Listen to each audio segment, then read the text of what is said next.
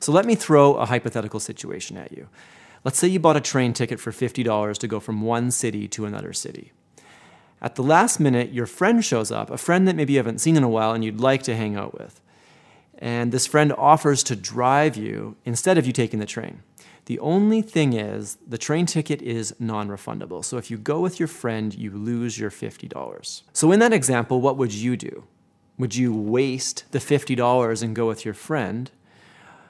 Or would you stick with your original plan, go on the train, and make use of this ticket that you've already purchased? So now consider a slightly more complicated example with slightly higher stakes.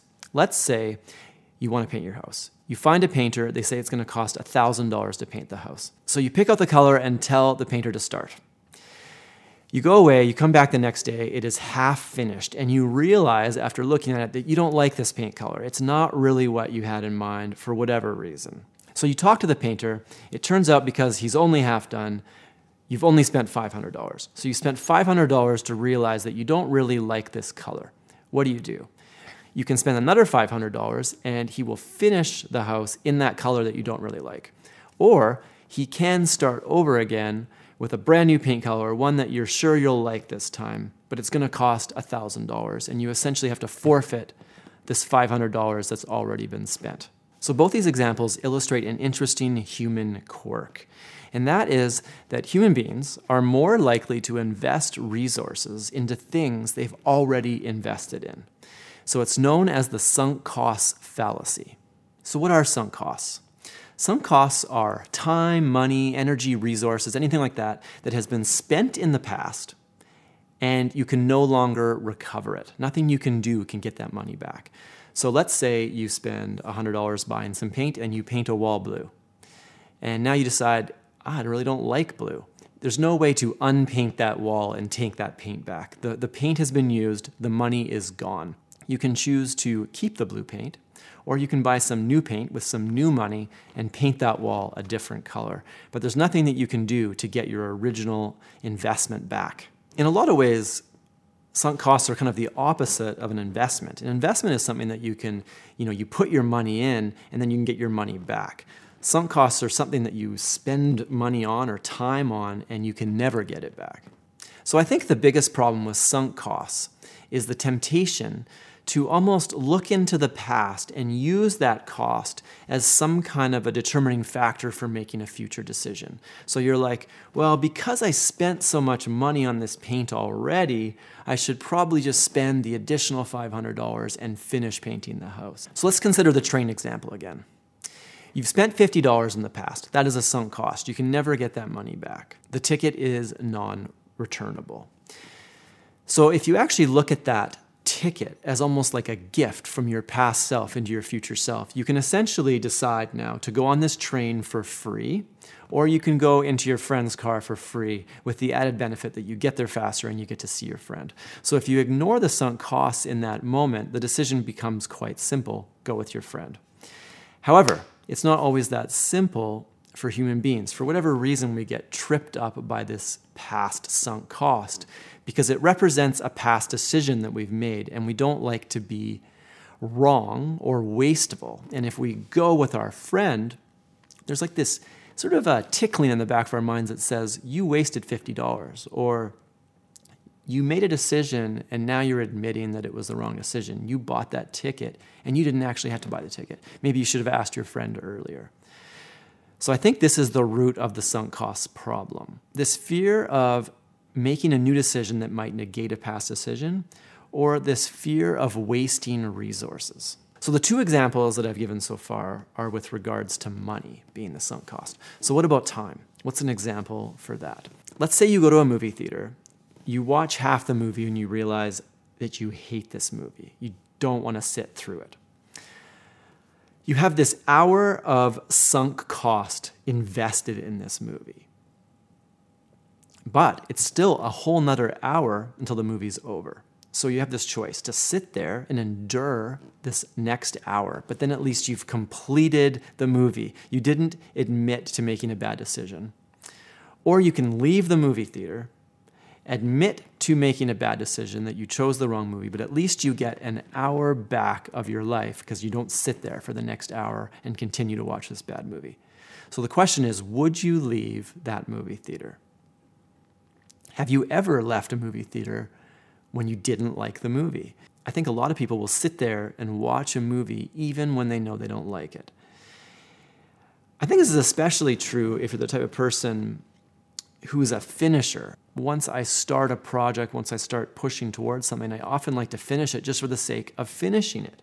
But I think sometimes it's a bit of a trap, like in the example of this movie. Here's a movie that I don't want to watch anymore. I could go do something else instead that was more productive with my time. But it involves admitting that I started something that I no longer want to finish. I have to admit that, that I made the wrong decision, and sort of push that away, walk out of the theater. So that example was pretty low stakes. In the worst case, you only waste a couple hours of your time in this movie theater. But what if we look at a higher stake example? Let's say you just finished your third year in a degree, a four year degree. So you have one more year in this degree. But after the third year, you finally admit to yourself that you despise this topic. You hate this degree, and there's no way you're going to work in this field ever again. So, this is a trickier example because you have three years of sunk cost into that degree.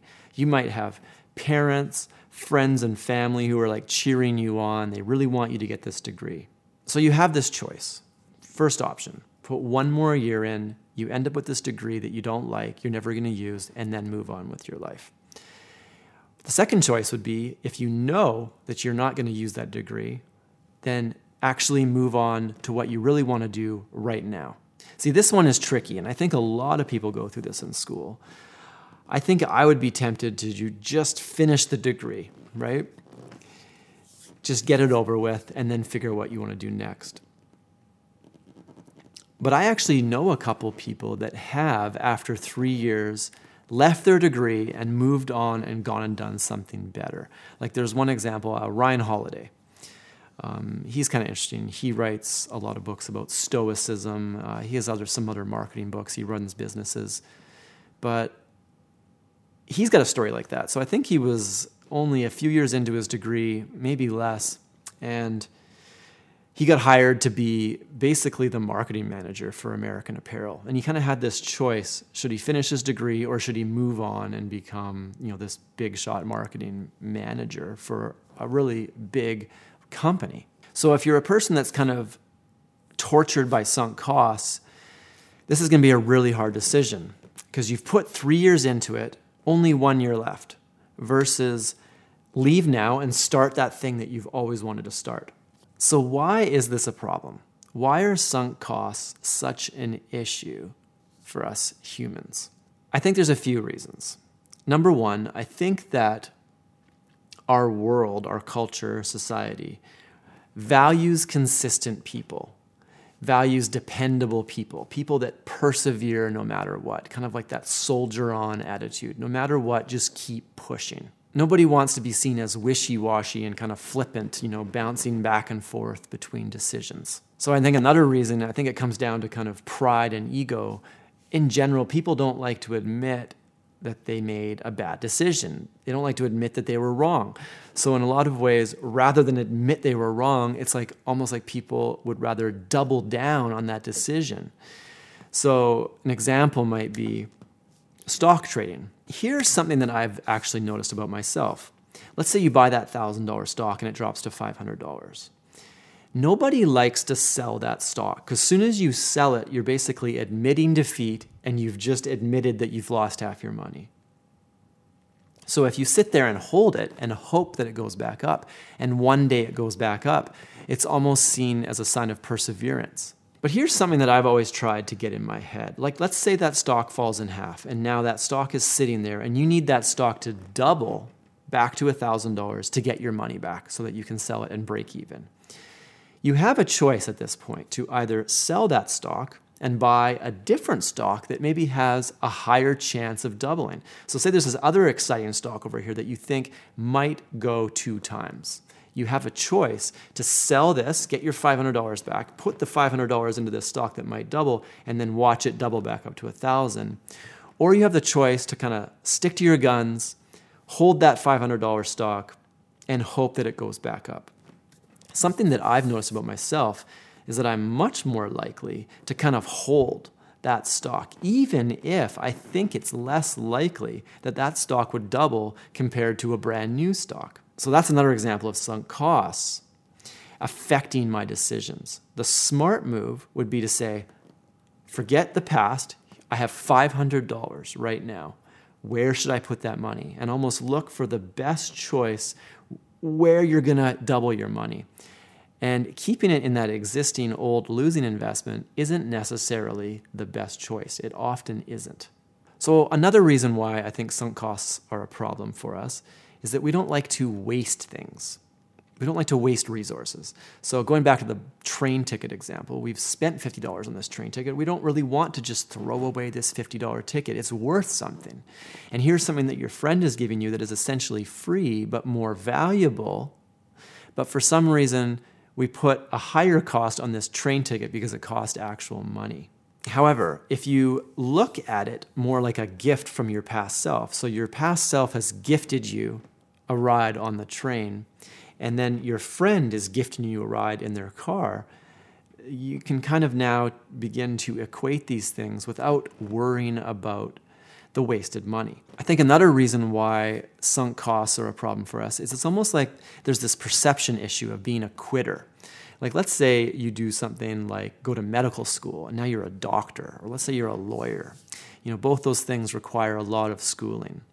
And then you decide that you don't want to be a doctor anymore. Or let's say you want to be a singer or what if you don't want to be a lawyer anymore? You want to be a photographer. The thing about being a doctor, being a lawyer, being, you know, engineer, all these types of things is they're quite prestigious. And a lot of people might look at you like you're a little bit crazy if you walk away from these careers, especially if they're paying a lot of money. And you know, your family or parents might be enjoying a little bit of status from you being a doctor, for example. Like, I'm sure every parent loves to say, My child's a doctor. And then that person chooses to walk away from it and waste all those years of education. It's possible that many people wouldn't be very happy with you. So, I think at the root of this problem is this issue, and that is that culture doesn't like quitters. And something that I've sort of come to realize from reading podcasts, it's basically listening to a lot of successful people, is this. The more successful a person is, oftentimes the more likely they are to quit things that don't matter so that they can focus on the things that really do matter. So on one hand, you've got hoarders. Those are the people that keep everything. Like let's say we're talking about stuff. They keep everything, even things they might not need. And then on, on the other end of the spectrum, you've got minimalists, people that don't keep anything, just the bare essentials. That is an analogy that uses stuff. But I think that analogy can also be applied to a lot of other things, uh, like ideas or hobbies. Like if you have 10 hobbies, and you don't really have time to do any of them that well, you're probably not going to be very good at any of them. Whereas if you focus on maybe one or two of those hobbies, you can excel a lot easier and become really good at it and maybe even become successful. So, in a way, success depends on saying no to those other eight things. So, on one hand, you've got culture that kind of tells you don't be a quitter, persevere. But on the other hand, I think in order to really see success, you have to learn how to quit.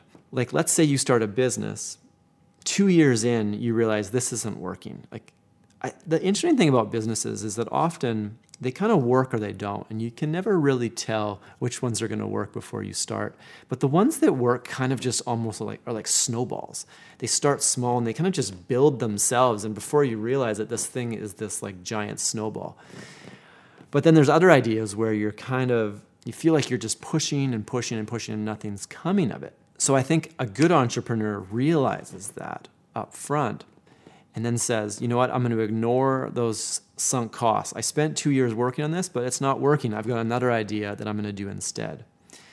and then maybe they build that into a big one. Whereas a stubborn person, a person who doesn't want to quit, a person who doesn't want to admit that they were wrong or made a bad decision, might keep doing that bad business for another 10 years and struggle and struggle and struggle. Eventually, they might go bankrupt and lose all their money. When the smart person, you know, failed really early and then now has already moved on to the next idea, maybe used that information that they learned Maybe they learned some lessons and then apply that to this new idea.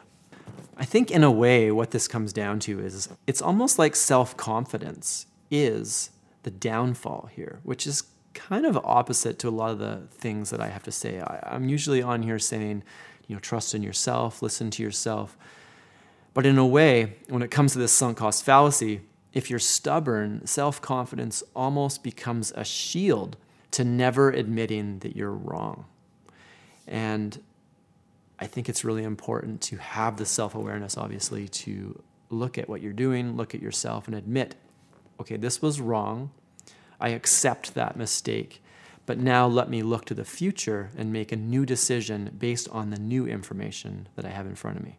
So I think one of the most tragic examples of sunk costs is relationships.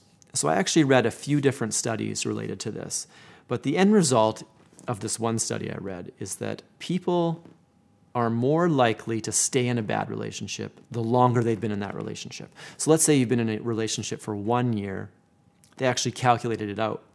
How many days you would be willing to stay in that bad relationship before you leave. And a person who's been in a 10 year relationship is basically willing to stay much longer than a person who's been in one year or endure much more pain and abuse compared to a person who's been in a shorter relationship. And so this is an example of sunk costs because let's say you're in a relationship that has turned bad, let's say it's turned abusive, or let's just say it's turned kind of toxic or unfulfilling in some way. But you've spent 10 years building this. You've built this relationship for 10 years. You have a lot of sunk costs, a lot of time, a lot of resources. And the thing about relationships is they're much more complicated. I mean, especially if you have kids, and there, there's so many things completely intertwined into this relationship. But in the end, I think the same principles exist. If you forget about the past and look at anything that you've received from that work or that effort as sort of a gift in this moment, do you even want that gift? So it's sort of like this. Let's say somebody gives you an ugly sweater and you look at the sweater and you're like, that is ugly. I'm never going to wear that. No thanks. Please take away your ugly sweater. But now let's say that you want to learn how to knit and you spend all this time learning how to knit and then you spend like six months knitting this sweater. And let's say it's just as ugly as the sweater that somebody tried to give to you that you immediately just rejected. Now you have this ugly sweater that you have a lot of sunk costs. You got six months of effort into this sweater. You might also have money as well. In that case, though, people are much more likely to just take that sweater and put it in their drawer and be like, oh, I'll wear this eventually. And then it sits in their drawer for five, six, seven, ten years. They never wear it. And they almost like can't throw it out because of the amount of time it took to make this sweater, even though it's just useless and it's never going to get worn. So, in a way, this can almost be an analogy for a relationship. If somebody were to come along and give you your relationship as a new relationship and say, Would you like this relationship with all these qualities? And you would say, No, I don't want that relationship. That's a bad relationship. However, if you spent 10 years building that relationship and you had all this time invested, you might stay in that relationship no matter what, or at least stay longer or handle more abuse just because of those sunk costs. I think the secret with the relationships with regards to sunk costs is you have to ask this question. If you were starting all over again today, you were starting fresh, and all you had were possibilities in front of you, would you choose that person or would you choose that relationship again if you were starting fresh? And if the answer is no, you wouldn't choose that person, I believe that's a good reason for some reflection. If the answer is yes, I would choose that person again no matter what, then in a way you have your answer. that at this point you're not just staying in the relationship because of sunk costs. You would choose that person all over again. And if you think about it, think about a time in the past where you've actually left somebody for legitimate reasons. Did you miss them afterwards? Maybe. Did you regret the decision? I would say in most cases, probably not. Most people, after they leave somebody and make a decision, don't regret the decision later. So I think that the secret to all these sunk costs is to almost forget about the past. But here's the thing the past sometimes gives you things that you can use for the future. Like, let's say you did get that degree and now you've learned some skills that you can use for the future. Well, then that obviously comes into play when making a decision. So, in a way, what you have to do is look at that experience, look at those skills, look at those things that you've received as gifts from your former self. Sort of like if somebody was giving you a sweater. So if somebody gave you this really ugly sweater, you have no problem saying, No, I don't want that anymore. I don't like that ugly sweater. Um, if somebody gave you a really nice sweater, though, obviously you would take that sweater. So if you went to law school, got your degree, you now have this law degree. It's like your past self giving you your future self this law degree. It's like, hey, do you want this degree? You can go on and do lawyer stuff with this degree. And I don't want to come down on lawyers. It's just an example because I think it takes a long time to get it. I know lots of happy lawyers. I know some miserable lawyers as well. But if somebody were to gift you this law degree with zero effort now, would you want to take that gift and do it? If someone gifted you, uh, you know, and you were a doctor, would you want to do that? If the answer is yes, then that's the example of a nice gift that you would actually take. And you can actually move forward in that direction. However, if it's more like that ugly sweater where it's like, ah, what am I going to use that for? That's just going to sit in my closet. No thanks. I think for myself, I really struggle with this issue. I like to finish things. I don't like to admit that I wasted time or wasted resources. I really hate that actually. So for myself, this is actually a really big issue and it's something that I'm trying to work on. To have the confidence to stop doing stuff, to throw away things. You know, this hobby isn't producing what I, you know, want in my life. So I'm going to get rid of it and focus more on this thing or this business idea or whatever. So I also wanted to talk quickly about some new features that I have on my website. So I redid my website this past week and on there now I have this ask a question spot. And you can actually go on there, you click a button, and you can record up to 90 seconds asking an audio question. And what I was thinking, depending on how many people use this feature, and if I get some good questions, is I was thinking about making some videos responding to people's questions. There's often a lot of comments on these videos, but in a way I find them less personable because you can't like hear this person. So anyway, I found this cool WordPress plugin that will record these questions. So I'll put a link in the description below if you want to go ask a question about this video or maybe some other topic, go for it. Click on that link, click the button, and it will send that audio recording to me. And what I'm thinking is that I'll pick maybe the top question every week and make a short video on it, or maybe add it to an existing video. I'm not quite sure yet. Um, but I think it might be a cool way and then actually play back these audio questions. So, another announcement that I wanted to make is I've actually registered and set up a podcast now. So, for now, what I'm going to do is basically just take the audio from these videos and make it a podcast episode as well. So, if you're the type of person that likes to listen to podcasts instead of videos, you can now listen to these as podcasts instead. So I'll put the link in the description below to the podcasts. I just got it set up yesterday, so I haven't fully tested everything yet. By the time I post this video, I'm sure I will have had time to test it all. So I'll put the links below, but you should be able to find it on any podcast app, hopefully. And if you can't find it for some reason, let me know and I'll try to figure out what's going on. Anyway, guys, thanks for checking out the video go to my website and leave a question because I think that could be fun. And I hope you have a great day. Thanks.